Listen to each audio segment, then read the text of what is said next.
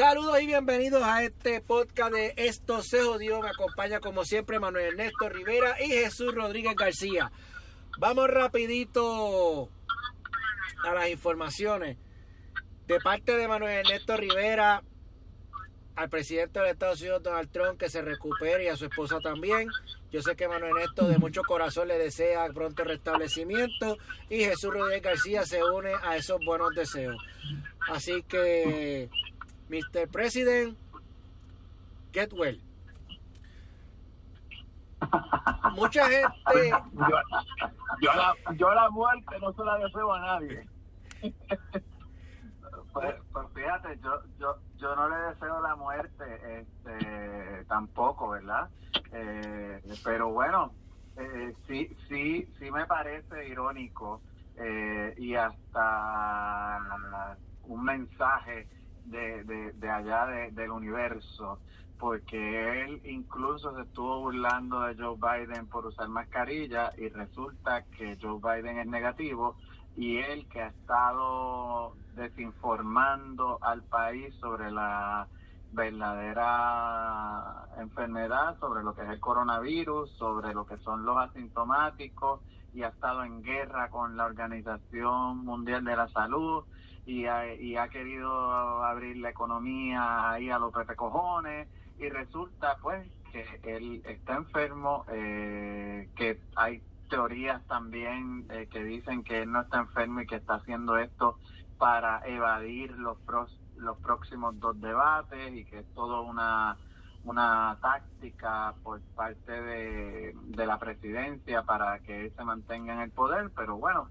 eh, lo cierto es que ya lo trasladaron al hospital. Este discurso breve que dio antes de ir al hospital se veía bastante demacrado.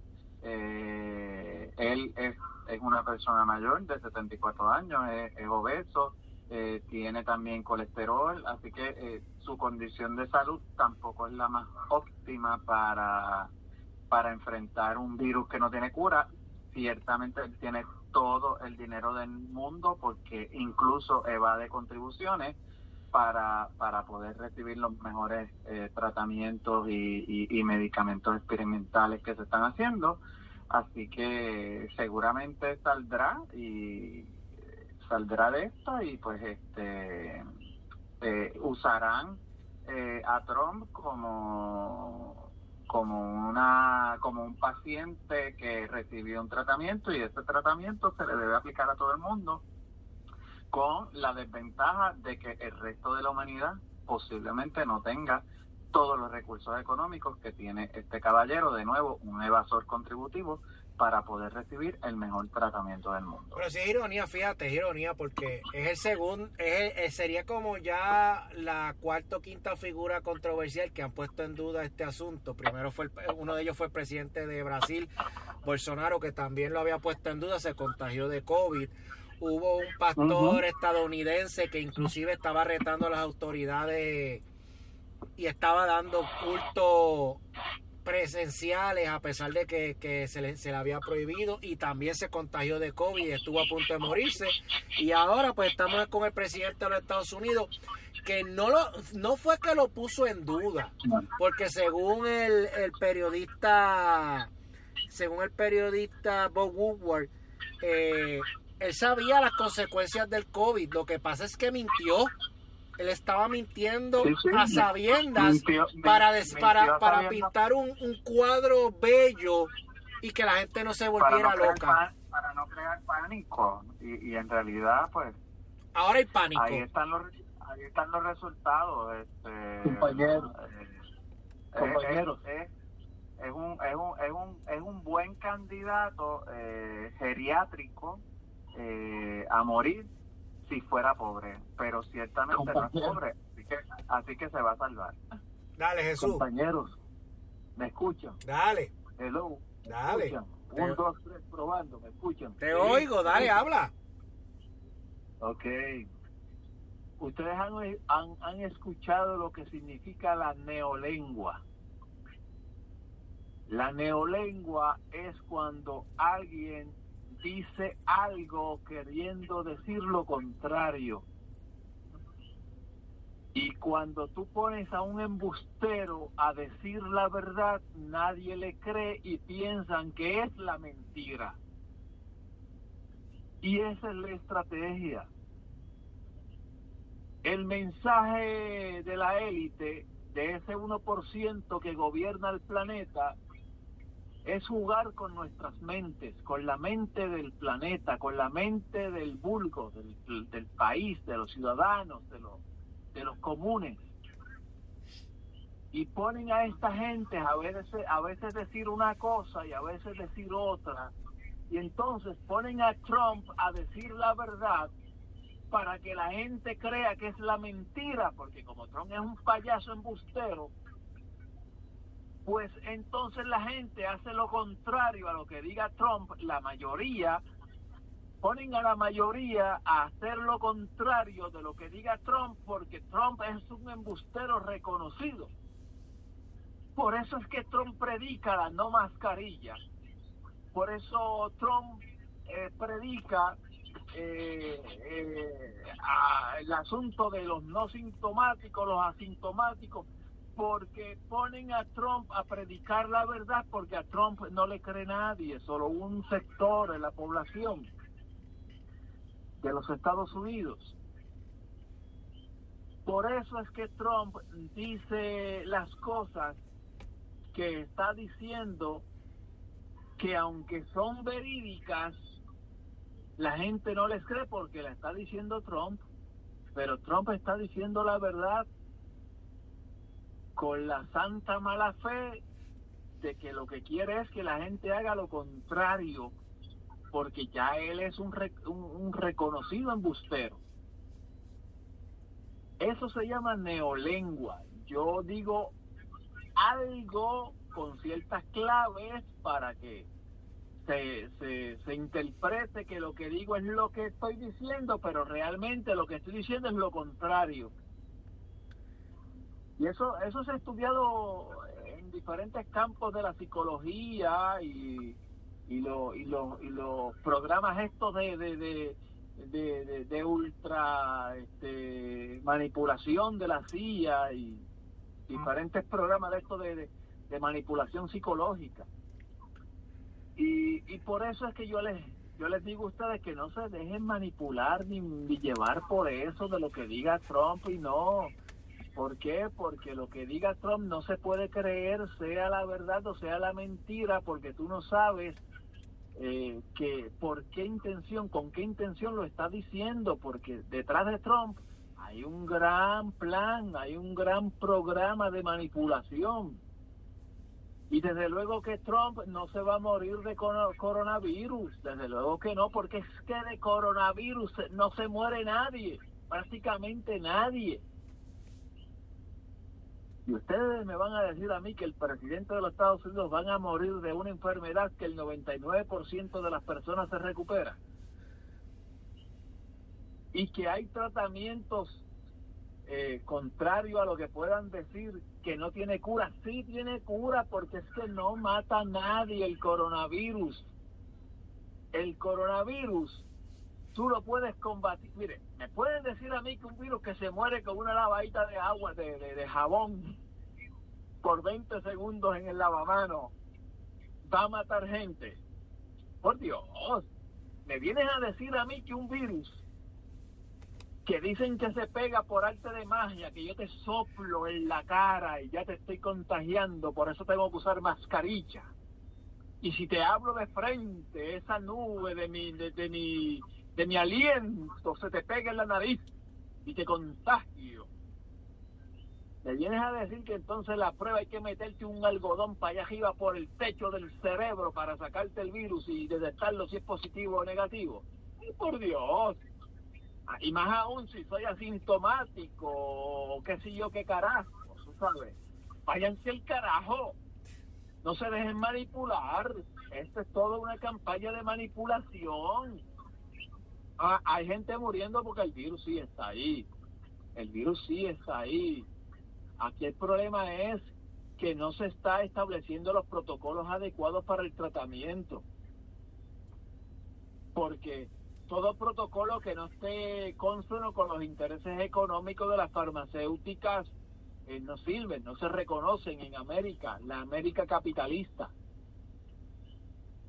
Pero en América Latina se han sacado gente de coma con dióxido de cloro. Y se ha sacado gente de... Yo apuesto al yodo, al yodo blanco como una gran medicina para combatir el coronavirus, para sanar el coronavirus, para matar el coronavirus. Pero obviamente de eso no se habla en la América capitalista porque eso no es, no es lo que le conviene a las farmacéuticas porque eso no pauta anuncios en televisión y en radio, por eso, eh, porque eso no le paga a los planes médicos y por eso los planes médicos no le pagan a los grandes periodistas del país, a los reconocidos periodistas del país, a esos, a esos aclamados periodistas del país, no le dan dos o tres mil, diez mil dólares para que haga un anuncio de MSM o de ese triple S o de quien carajo sea para que promueva un plan médico, porque ese plan médico no reconoce los tratamientos que realmente se están utilizando para matar y acabar con el coronavirus. Pero hay que ir, a, hay que buscar para Latinoamérica, como en El Salvador, en Uruguay, en otros países, utilizando métodos no reconocidos en la América capitalista, la América progresista, el primer mundo, que se, le está, se lo está llevando el diablo con el coronavirus, sí están dando resultados tratamientos no convencionales. De hecho, de hecho, el CDC, la guía, esa gran guía, esa lumbrera ese Dios de la medicina en América, al cual Lorenzo González le rinde culto y por eso hace todo lo que diga el CDC, ya reconoció que de los 200 mil y pico de muertes en Estados Unidos, solo el 6% ha muerto de COVID-19.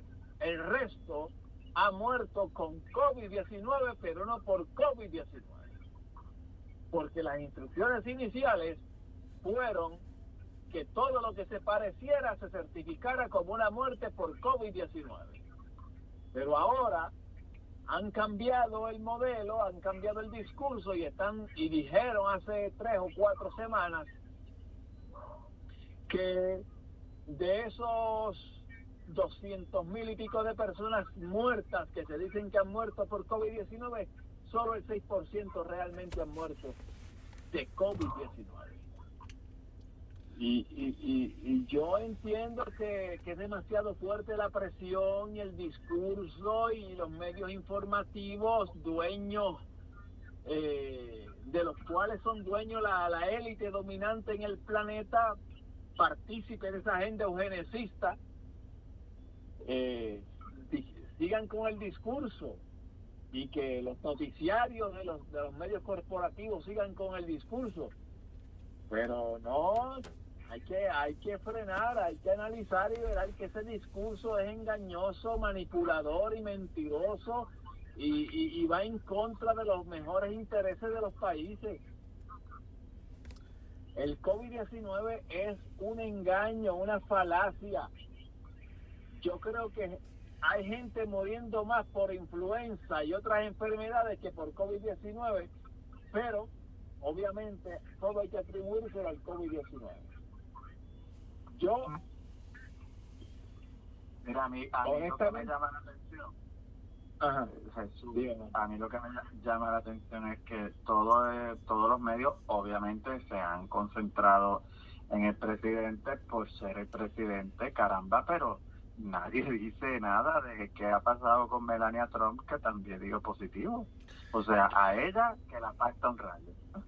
Lo que pasa es que pues, lo que pasa es que Trump es el peligro por la cuestión de su edad, de, su, su, dieta saludable y su, sus condiciones. Melania Trump es una mujer joven y obviamente eh, eh, en las personas de más jóvenes eh, eh, la situación es, menos complicada, o sea, por eso y obviamente, mano, no seamos pendejos, todo el mundo está loco porque el jodido viejo se muera. Están haciendo una fucking vigilia, a ver, haciendo un conteo regresivo a ver si el cabrón se muere. ¿Ustedes saben qué? No se va a morir. No se va a morir. No, Yo, mira, si de yo- COVID no se, yo- no se va a morir porque de COVID no se muere nadie. yo por si acaso abrí mi medalla, no sé si la escucharon cuando cuando estaba haciendo la presentación, pero pero pues no no porque se muera, sino porque hoy es viernes y hay que dársela. Seguro. Pues Pero, yo- yo- pero, dame un break que, yo- break que yo, yo voy a abrir la mía. pero, pero fíjate, el, el- Mira, esto Jesús hecho, me dio un pie forzado eh, para una cosa, pero dale, Ay. Manuel, dale, dale tú. Mira, nada, ya pa- ya para para para cambiar el tema, este lo más increíble de todo esto es que si en efecto Trump llega a morir, los creadores de los Simpsons se habrán rankeado por el resto de la puta historia como los más eh, Walter Mercado eh, va a ser un nene de teta al lado de los Simpsons. ¿Por qué? Porque lo predije, porque le eh, un capítulo de, la, de que, que predijeron el asunto. Que él murió, que él muere. él Sí. Sí. Este, eh, eh, él murió, obviamente no era presidente, pero murió. Sí, pero el Ah, asunto bueno, que bueno, el ¿cómo, cómo así? Por, ¿Cómo así? Porque él, él lo habían predi- los Simpsons lo habían predicho como presidente. Exacto. de- de exacto y también y también bien predi- predijeron su muerte, o sea, es una cosa, o sea, no no predijeron su muerte, sino que ah, hicieron un programa en el cual él muere, no no han predicho nada, pero no se ha muerto. Y, y sale Trump en la en la caja en, en la caja en, la, en el féretro muerto obviamente en el Sí. Pero Bueno, acuérdate, acuérdate, acuérdense algo, amigos, eh, amigos que nos escuchan, Ernesto y, y, y, y- y- Rayo y- dale yo, Alex. sí, yo. Sí, ¿Cuánto sí, tú sí, te has dado ya? ¿Cuánto tú te has dado ya? Que tú te, tienes hasta amnesia, puñeta. Bueno, Eh, si me si llamas un viernes a las 8 de la noche, si me que un, viernes a las 8 de la noche, seguramente tengo ya dos o tres cosas en la cabeza. este, Yo creo, que Jesús, se- yo creo que Jesús se fue bien temprano a celebrar escuchando la muerte y, y todavía no, está muerto. Yo, yo, yo, yo no le celebro, yo no celebro la muerte de nadie, celebro la muerte de nadie, aunque sea la gente que con, con la que yo no simpatizo, yo no. Pero mira, pero yo quería quería brincar porque No, obviamente no quiero seguir con decirte esto, Dale. déjame decirte esto, que era, eh, era importante, déjame decirte esto que era importante. Dale. Este, se me olvidó. ¿Qué carajo era? Ah, carajo, tan importante que se te olvidó. Sí, coño, porque me interrumpieron y me... Acuérdate que yo hablo por inspiración, no, no, no por conocimiento. Bueno, pues nada, vamos Dale, vamos dale. vamos a cambiar de tema porque quiero quiero quiero que, que precisamente me diste un pie forzado. Pues entonces si, si la teoría tuya de que la gente dice una cosa pero quiere decir otra, pues entonces Charlie Delgado es el tipo más liberal del mundo, puñeta. Porque mano, mira que ese cabrón, mira que ese cabrón dice unas cosas. Entonces, tú sabes, eh, está acá, mira, y digo, yo, yo quiero tocar el tema porque mucha gente dice, ¿cómo carajo Charlie Delgado fue capaz de salir peor que César Vázquez en un debate de jóvenes? ¿Y cómo carajo, y cómo el carajo Charlie Delgado quiere proyectarse como la versión light de César Vázquez? Yo, y obviamente yo sé que Jesús habló de, la, de, de- de este asunto en un programa anterior y estábamos discutiendo que Charlie Delgado es un tipo que ha hecho encuestas. Yo no he visto las encuestas de Charlie Delgado, pero por la manera en que Charlie Delgado se está comportando en esta campaña, yo sé qué dicen esas encuestas. Esas encuestas evidentemente dicen que la gente en este país mayoritariamente tiene, un, tiene una manera de pensar conservadora, pero no fundamentalista. ¿De qué me, a, qué me refiero? No necesariamente las personas están a, a favor de las minorías y su, y su manera de vivir, pero de alguna manera tampoco es como que les afecta en su diario vivir y, y, y eso es lo que Charlie Delgado está tratando de llevar en su mensaje. Charlie Delgado no quiere ser como César Vázquez, porque César Vázquez, el discurso de él y de otras personas es, esto, estas minorías hay que acabarlas porque no pueden existir. Y Charlie Delgado en su discurso lo que está diciendo es, esta gente son unos pecadores, porque así lo ha dicho, pero que sigan pecando y no me importa.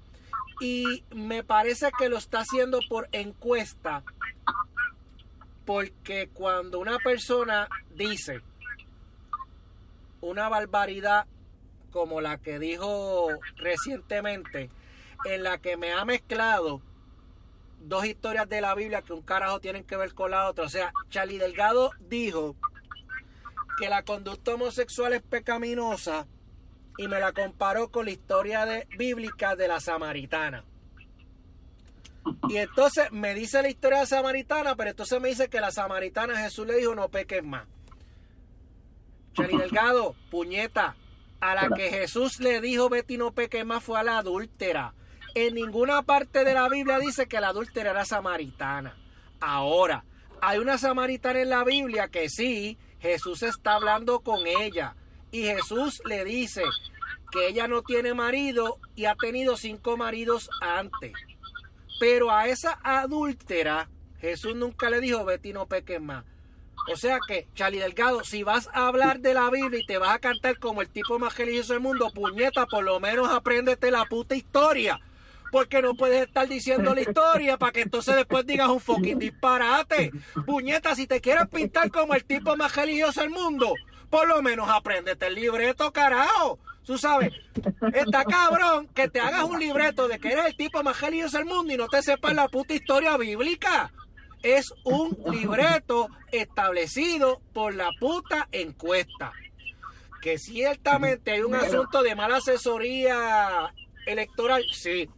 Pero también hay otro asunto. Charlie Delgado llegó a la conclusión de que el grupo de Victoria Ciudadana y esa gente de Alexander Lugaro que se estima entre un 11 y un 13%, él no los va a conseguir.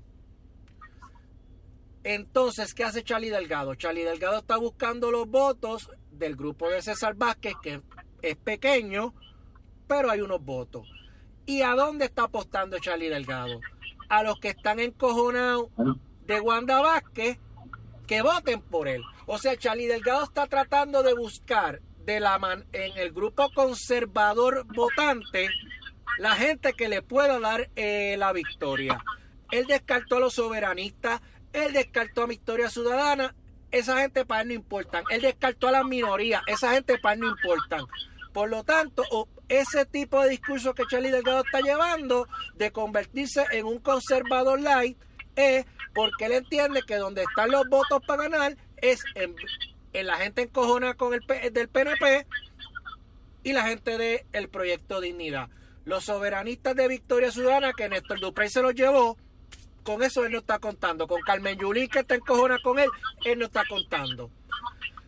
Dale Jesús, que yo creo que tú, que, tú tienes más, más, más que abundar sobre eso. Mira, mira, eh, retomando el tema que se olvidé, olvidé y de momento, olvidé momentáneamente y para continuar con el tuyo, mira, la mejor manera de predecir el futuro es creándolo. Repito, la mejor manera de predecir el futuro es creándolo. Y todo esto que estamos viviendo ha sido planificado desde un pasado donde hoy era el futuro. Y por eso los Simpson eh, pueden eh, predecir el supuesto futuro, porque ellos saben, que eso está planificado en, en, reuniones.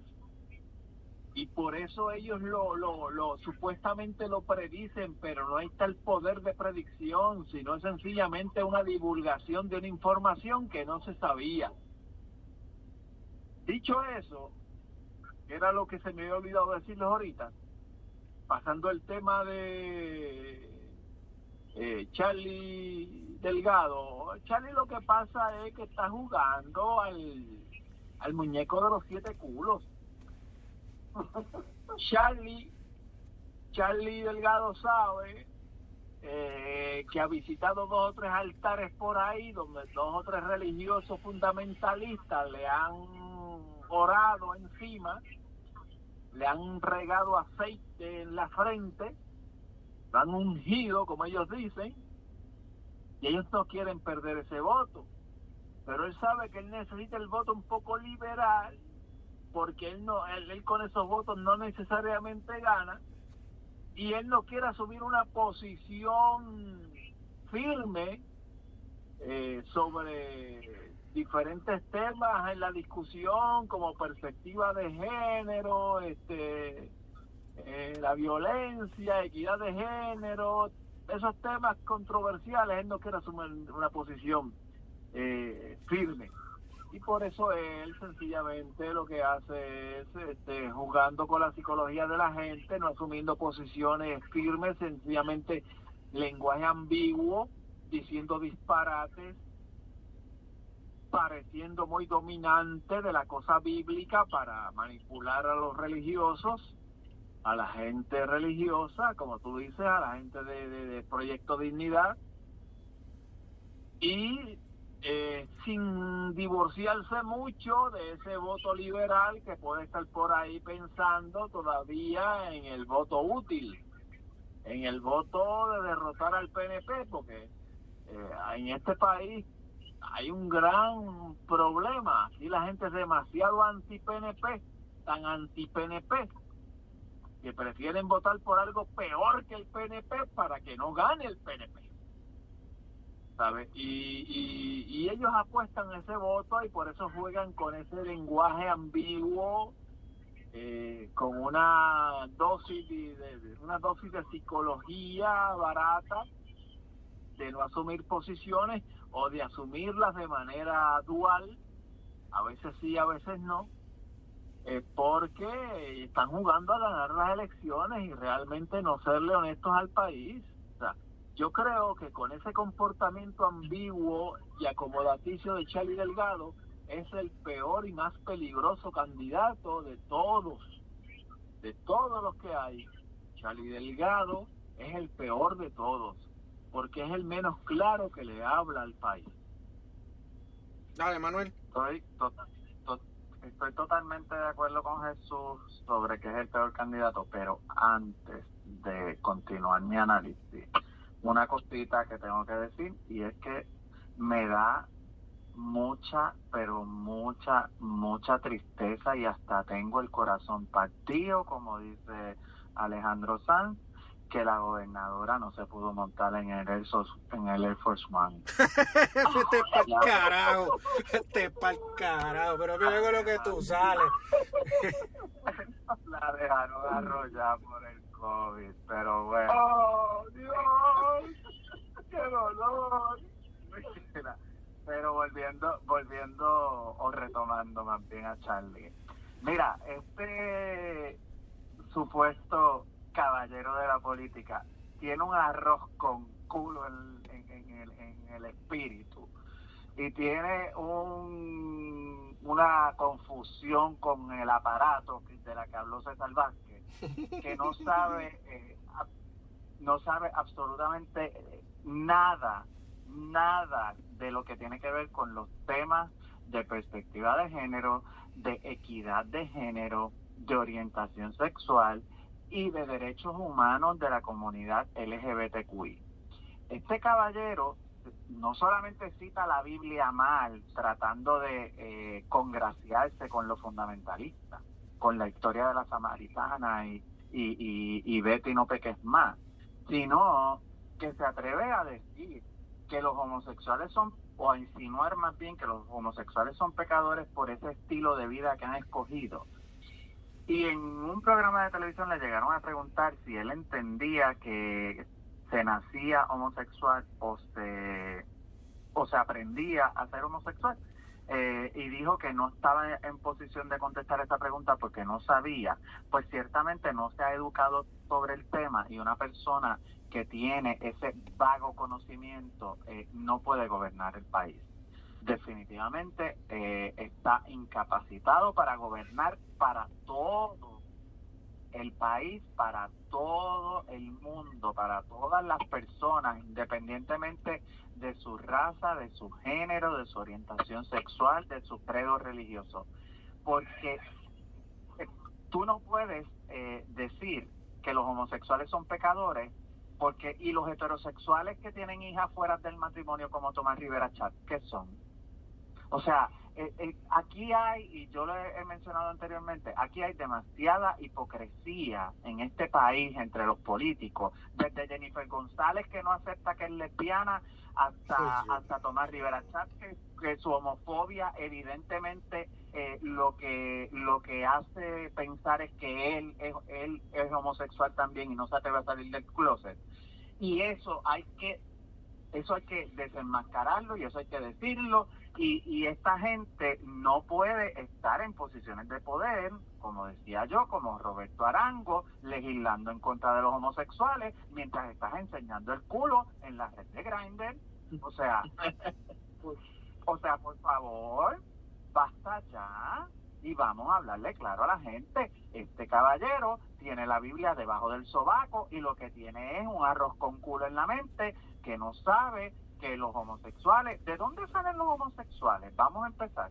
Pues de un matrimonio que se constituyó, hombre y mujer, que tuvieron unos hijos y en esas familias hay unos hijos que son straight y hay unos hijos que son eh, homosexuales. Y entonces, ¿quién falló ahí? el padre y la madre de, de, de, de, esos, de esos muchachos, de ese homosexual o de esa lesbiana o de ese transgénero, pues entonces los padres en el matrimonio heterosexual tienen la culpa de que los hijos salgan homosexuales y lesbianas. Que lo aclare, que se eduque, que no sea tan morón. Y una persona como él no puede gobernar porque literalmente quiere estar con Dios y con el diablo. Y es, bueno, por eso es estado librista, obviamente, y colonialista, además, porque entonces le preguntan si es soberano, pero no dice que es soberanista, después dice que no es soberanista, dice que no cree en la perspectiva de género, luego cree en la perspectiva de género, eh, luego dice que eh, la perspectiva de género no puede ser eh, considerada como algo que tenga que ver con la sexualidad, pero o sea, caballero, usted lleva patinando en este tema desde las terapias de conversión, que dijo que, que había que hacer un poco más de estudio, como quien dice, eh, o sea, a los homosexuales se les puede curar cuando ya hasta de los libros de psiquiatría eh, eh, han, han, han sacado la homosexualidad como si fuera una condición psiquiátrica. Y este caballero sigue diciendo burradas y disparates y nadie lo corrige. Claro, ha ido a entrevistas y se ha enfrentado a periodistas que tampoco dominan el tema y que son otros morones, porque tampoco se han educado, y entonces eh, no lo pueden confrontar y corregirlo en los disparates que está diciendo. Pero yo creo que, Charlie Delgado, se, se, tiene, se tiene, ya para concluir, se tiene que educar y si no creen eso pues que lo diga abiertamente mira no creo en eso y que lo y que lo y que la, las mujeres eh, que saben que él no va a promover la equidad porque evidentemente no reconoce la equidad no reconoce la igualdad pues entonces no voten por él y que los de la comunidad LGBTQI tampoco voten por él porque hay opciones más claras es más incluso Pedro Pierluisi tiene una postura más clara porque evidentemente pues sí eh, se ha educado. No, no quiere decir que él cree en eso, él tampoco cree en eso, pero por lo menos se ha educado y ha dicho que, ¿verdad? Que cree en la perspectiva de género. Curiosamente, ambos han planteado lo mismo. No, vamos a, hacer un comité para que todos todos los miembros de la sociedad opinen, maestros, padres, madres, eh, organizaciones de base de fe y los grupos LGBTQI. Pero mire, es que la rueda no hay que inventarla. La carta curricular ya está hecha y se implantó en la pasada administración y esa carta eh, curricular del, currículo de perspectiva de, género viene desde los tiempos de Aníbal Acevedo Vilá, que la hizo Rafael Aragún de la primera. Así que él lo que tiene que hacer es decir, vamos a implantar nuevamente la carta. No, no puede pretender buscar un consenso entre las organizaciones de base de fe y los grupos LGBTQI para llegar a un consenso de lo que es perspectiva de género porque los fundamentalistas y los sectores religiosos no creen en los derechos humanos y civiles de las personas LGBTQI. Es así de sencillo. Así que esa gente nunca va a poder estar en una mesa dialogando sobre un tema de derechos civiles porque no creen en ellos y creen que los homosexuales son pecadores que deben estar en el infierno quemándose. Y por mí se pueden quemar ellos y Charlie Delgado con todos. Antes de que antes de que Jesús diga algo, que yo quiero yo quiero establecer un punto porque a mí me preocupa y, yo sé que, que, hay gente que es loca con que el Estado regule. A mí me preocupa el asunto de que, les, de que estén procurando que el Estado regule el asunto al extremo porque ponle que ahora, ponle que gane el Partido Nuevo Progresista nuevamente, o que gane Charlie Delgado, vamos. Y Charlie Delgado pretende implantar una, una perspectiva de género. ¿Qué perspectiva de género Charlie Delgado va a implantar? La que Charlie Delgado cree. Y Charlie Delgado, y obviamente yo no estoy de acuerdo con que Charlie Delgado me diga a mí cómo yo debo entonces vivir mi vida o criar a mi hija en la manera en que ella se desenvuelve con su, con su semejante. Y a mí eso me preocupa de sobremanera. Entonces tampoco se ponen de acuerdo en la, en la cosa en que creen. Porque ahora todo el, todo el mundo que está en contra de Charlie cree en la perspectiva de género. Yo escuché a Johnny Méndez decir que él cree en la perspectiva de género y yo por poco me caigo de culo de la silla. Esta administración en la cual Johnny Méndez, presidente de la Cámara, hizo que Julia Kelleher, que Julia Kelleher, para que fuera confirmada, eliminara ese currículo del cual ustedes dos están hablando ahora. Entonces Johnny Méndez me dice que cree en la perspectiva de género. ¿Qué carajo perspectiva de género es la que implantaría Johnny Méndez? Porque yo he escuchado también, yo he escuchado también que la perspectiva de género que para algunos es la que creen, es que, que una nena puede ser gobernadora. En serio, yo estoy seguro que ponen en un currículo de perspectiva de género que una nena puede ser gobernadora, van a haber montones de gente que van a decir que esa mierda no es perspectiva de género. Puñeta, pónganse de acuerdo qué carajo es lo que quieren que el gobierno apruebe. Yo entiendo perfectamente lo que Charlie Delgado dice de la sexualidad. Yo entiendo que esa mierda no debe estar en ninguna parte de ningún currículo, porque la sexualidad es individual. Cada cual hace con su cuerpo lo que le dé la gana.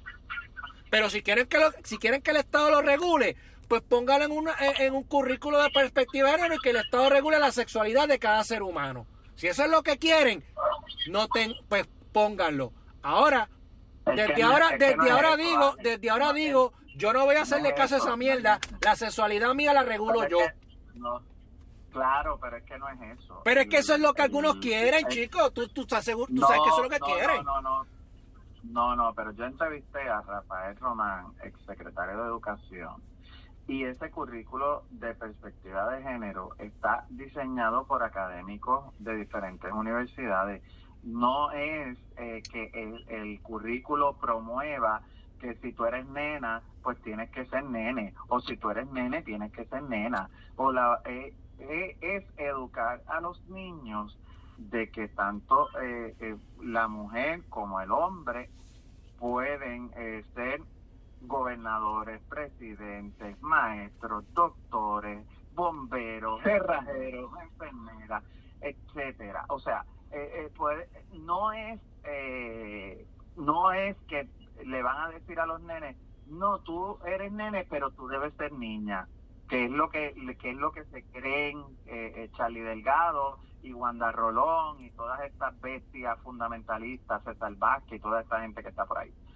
Eso no es perspectiva de género. Y el currículo de perspectiva de género tampoco plantea eso lo que pasa es que hay también mucha desinformación precisamente promovida por los líderes fundamentalistas que tenían bastante acceso a la legislatura del PNP, tanto en el cuatrenio de Luis Fortuño como ahora, Y entonces esta gente se ha dedicado a desinformar y a decir que en los módulos eh, se estaba promoviendo que las nenas vistieran como nenes, que los nenes vistieran como nenas y eso no es.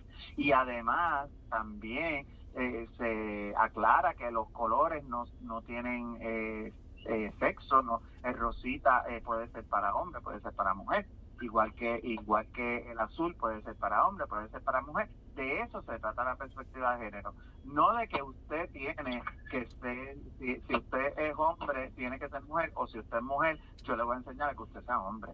O sea, eso es un error y es lo que los fundamentalistas han tratado de diseminar eh, como información, como desinformación en la sociedad y como aquí hay tanto bruto, como dice Tomás, así de brutos son, pues como aquí hay tanto bruto, pues se lo creen.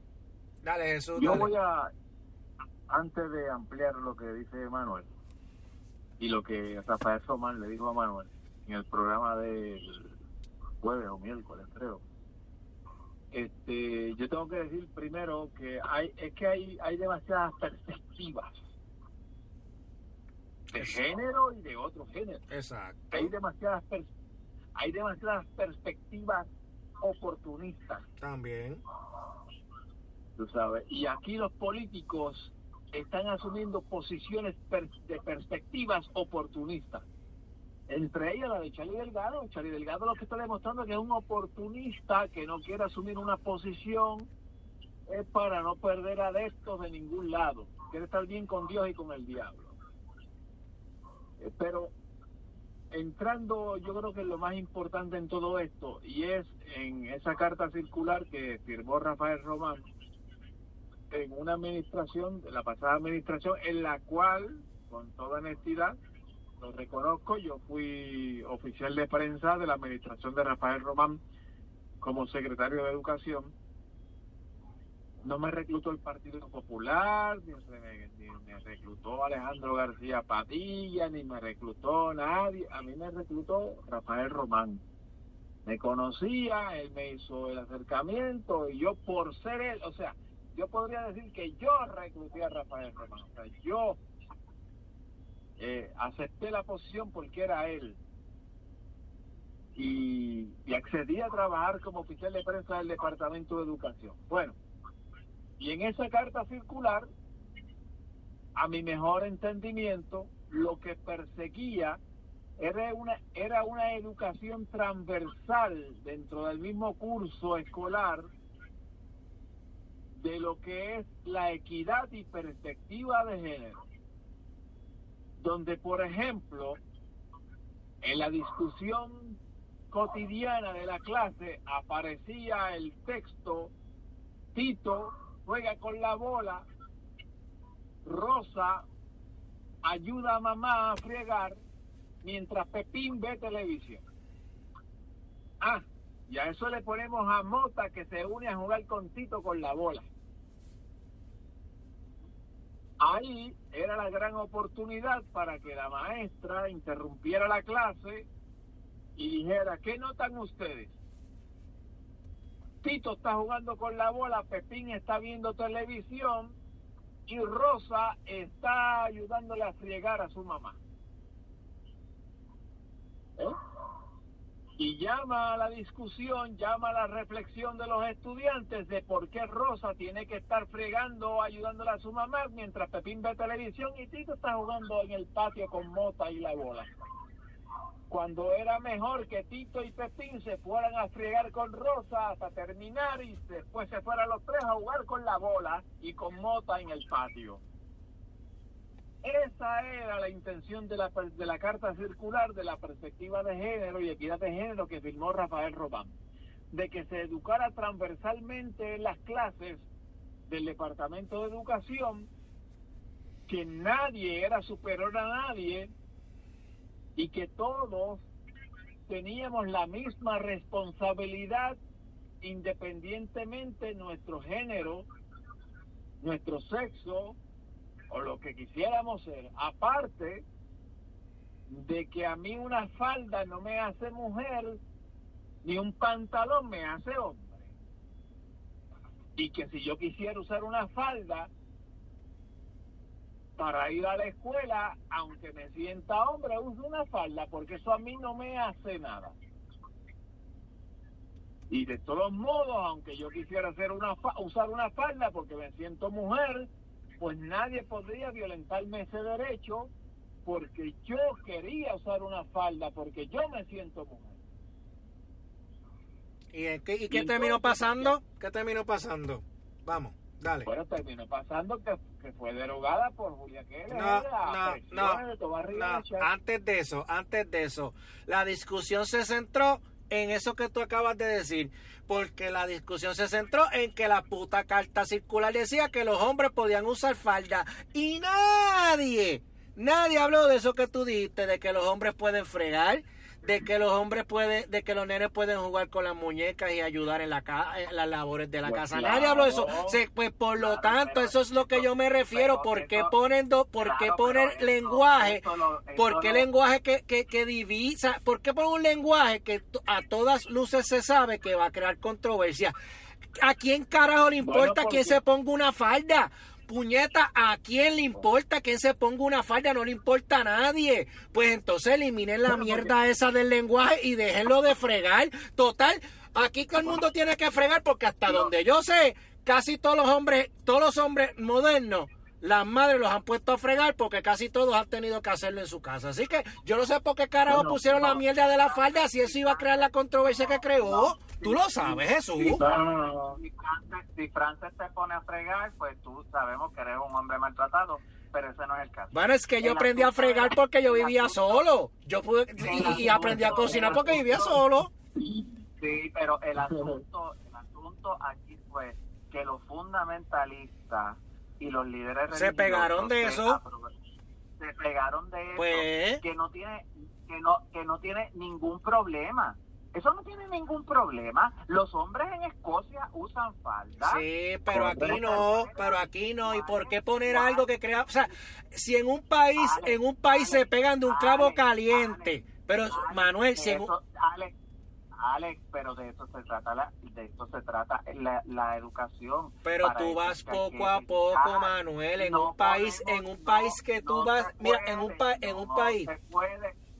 oye, la educación es educación. Y tú tienes que educar a todo el mundo. Pero es que tú no puedes educar, educar incluso, incluso a esos padres que tienen unas, unas ideas eh, que no que no están actualizadas con la realidad y con la modernidad. De educación. en el siglo XXI. Manuel, de educación yo sé. estamos en el siglo XXI y tenemos a César Vázquez, candidato a la gobernación, diciendo en televisión nacional que los niños van con los niños y las niñas van con las niñas y que eh, tienen que vestirse y tienen que ir al baño de, de acuerdo a su aparato.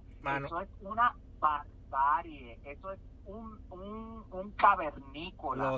Y, y, y, a esa gente, incluyéndolo, hay que educarla.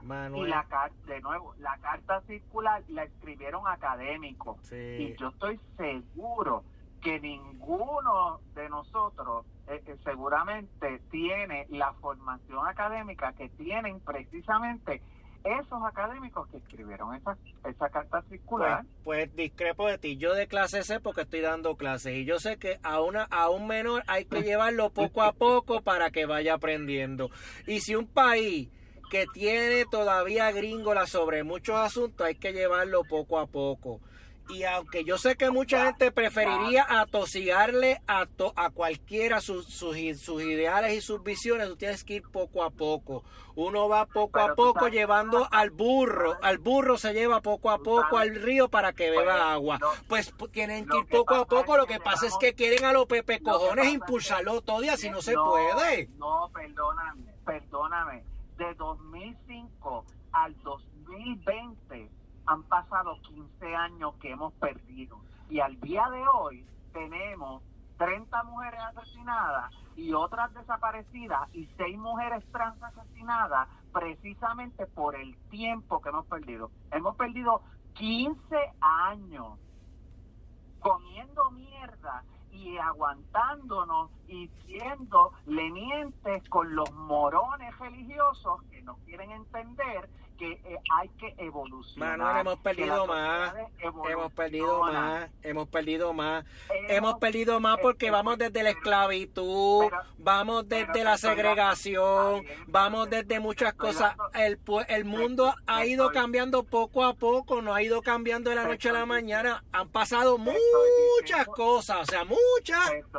Muchas. Claro, claro, pero al día de hoy, al día de hoy, entre entre la Procuraduría de la Mujer de Wanda Vázquez y la Procuraduría de la Ciboria han matado 300 mujeres que a lo mejor estarían vivas si desde el 2005 que se implantó eh, por Rafael Aragón de- se, se, firmó la primera carta circular de perspectiva de género ya tendríamos 15 años, ya ya la, la, la- los que los que estaban educándose desde entonces ya tendrían incluso una visión más eh, equitativa y, y- más eh, eh, clara de que todos somos iguales, tanto mujeres como hombres, como transgéneros, como homosexuales, como heterosexuales, de que todos somos iguales, de que todos tenemos la misma dignidad y de que todo ser humano eh, hay que respetarle su dignidad porque su dignidad es inviolable. Y todo ese tiempo se ha perdido por complacer a los Jorge Rasky de la vida, a las Wanda Rolón de la vida, a los eh, Carlos Pérez de la vida y a todos estos religiosos que lo que se han dedicado es, de nuevo, a sembrar el oscurantismo en el país.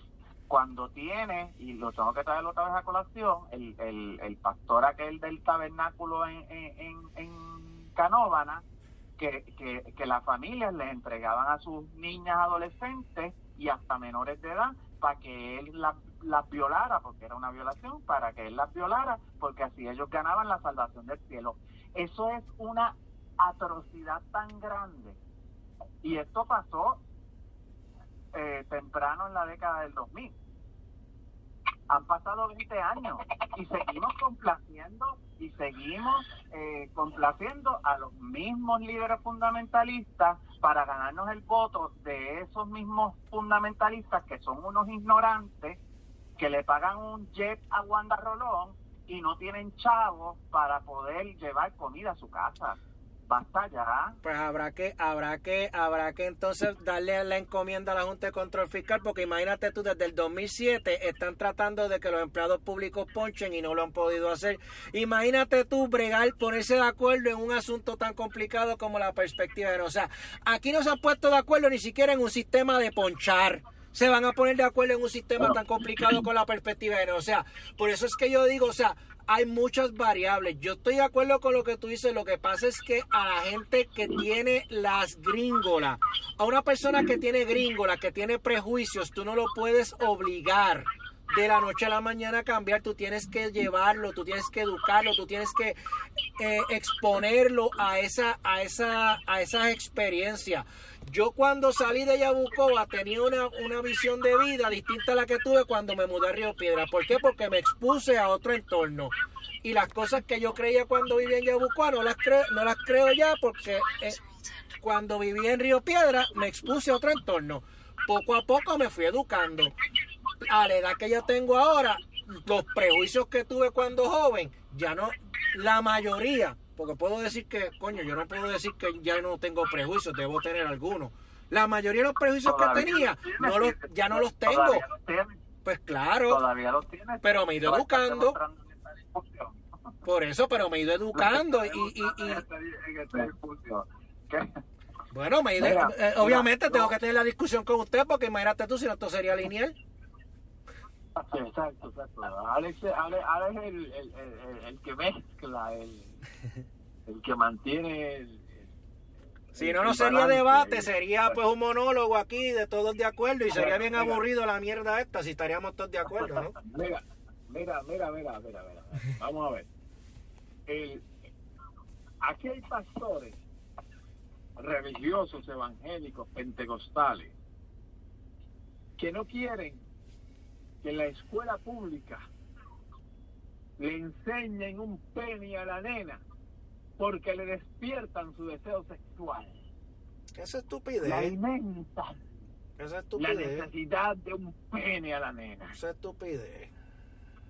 Por eso es que ellos no quieren que su hija recibe educación sexual en las escuelas porque eso es algo que le corresponde a los. Pues que se la lleven a escuela a escuela católica le den Pero le compran, pero le compran, le compran un celular a la, a la nena de 12 años donde tiene acceso a la pornografía abiertamente, sin ningún tipo de control. O sea, ellos no quieren educación sexual en las escuelas porque eso le corresponde a los padres.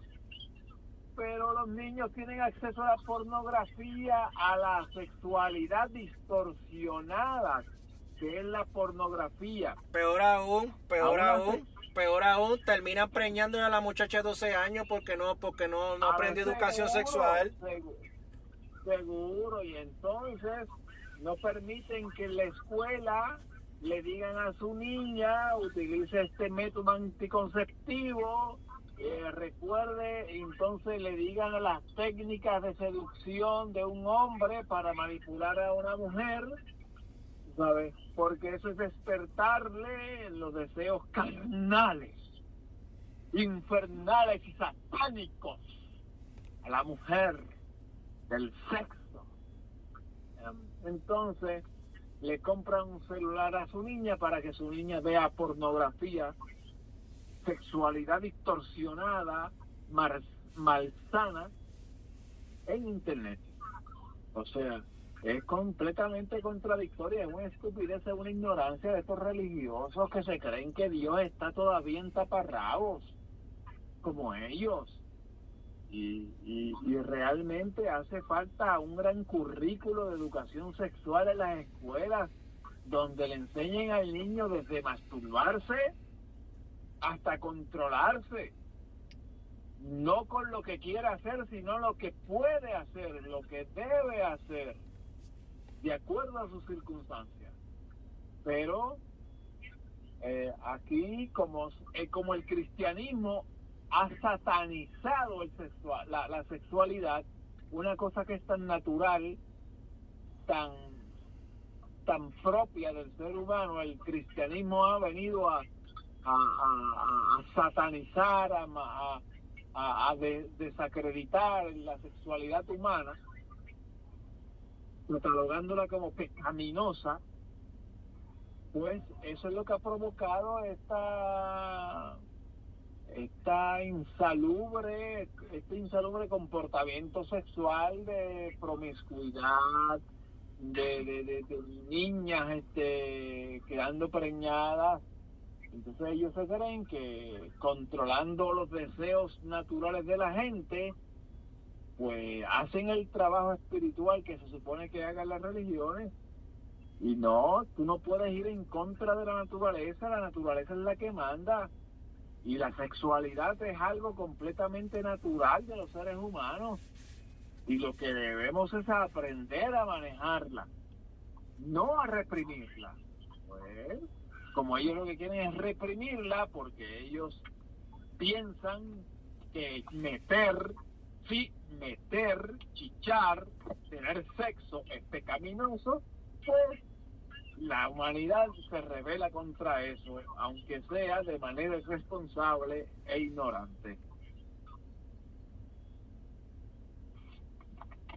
Y así con esas palabras tan bonitas, con ese mensaje de reproducción, terminamos este podcast de esto se jodió y les recuerdo que a mí me escuchan en Crudes sin editar en Facebook de 11 con Radio 1140 M de lunes a viernes a las 11 de la mañana y en radiocromática.com a las 6 de la tarde. Oiga, eh, esto, nosotros, nosotros cuando, cuando, cuando discrepamos, nosotros parecemos a la gente, a la gente estúpida que en la calle parecen como una garata o, o, o, o todavía estamos al nivel de poder hacer las cosas con como gente Yo civilizada. creo que nosotros, Todavía estamos en el Nosotros, nivel de la yo gente civilizada, ya nos, nos hemos ido, nos hemos ido muy cafre. no, fíjate, yo creo que nosotros nos estamos pareciendo a fuego cruzado. Fuego Cruzado es mi programa favorito, ¿sabes? es que no hay tal fuego cruzado, siempre están de acuerdo en todo. A mí me encanta Fuego Cruzado, me encanta Fuego Cruzado. Oiga, es que yo, es que yo, digo yo, coño, mano, es que, es que yo escuchaba a esa gente desde que estaban en Diablo, en, en, en, en la supercadena. Wow. Anyway. Esto, bueno, pues Jesús lo escucha en Radio Acromática y yo pues voy a aprovechar a hacer un anuncio rapidito. Eh, yo le vendo, yo vendo noticias para medios comerciales, pero si ustedes ahora quieren acceder y ver las noticias que publicamos, pues les, les dejo saber que a partir ya de este mes voy a tener disponible el servicio para clientes que no son medios eh, por oferta de promoción. Voy a hacerlo por 9.99 al año. O sea que usted me paga 9.99 y va a tener un año de suscripción de la página noticiascyber.com. Eh, pueden hacerlo a través de PayPal y van a tener acceso a todas las noticias que nosotros publicamos y podrán eh, ver lo que nosotros diariamente hacemos. Eh, yo sé que, que eh, hay mucha gente que, que, le prefieren las cosas gratuitas, pero coño, 9.99 por un año es menos de un dólar al mes. Y, y, y, estamos eh, creando contenido para toda la para todas las personas o sea nosotros publicamos noticias que muchas veces los medios no necesariamente les llama la atención y ahí las pueden ver.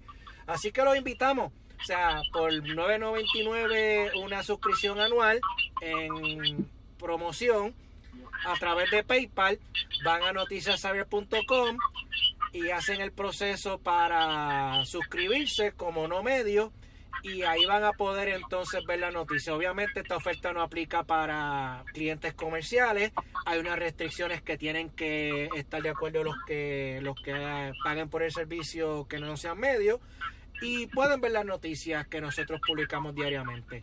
Y por ahí van otros anuncios próximamente que estaremos compartiendo con ustedes.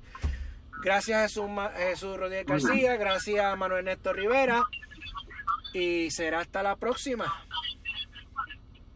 Hasta la próxima. Eh, eh, bueno, si, si, Trump eh, estamos pendientes porque pase lo que pase, pues habrá que intervenir antes antes de la próxima semana. Eso es un velorio. Nos vemos, adiós. Ya, bye.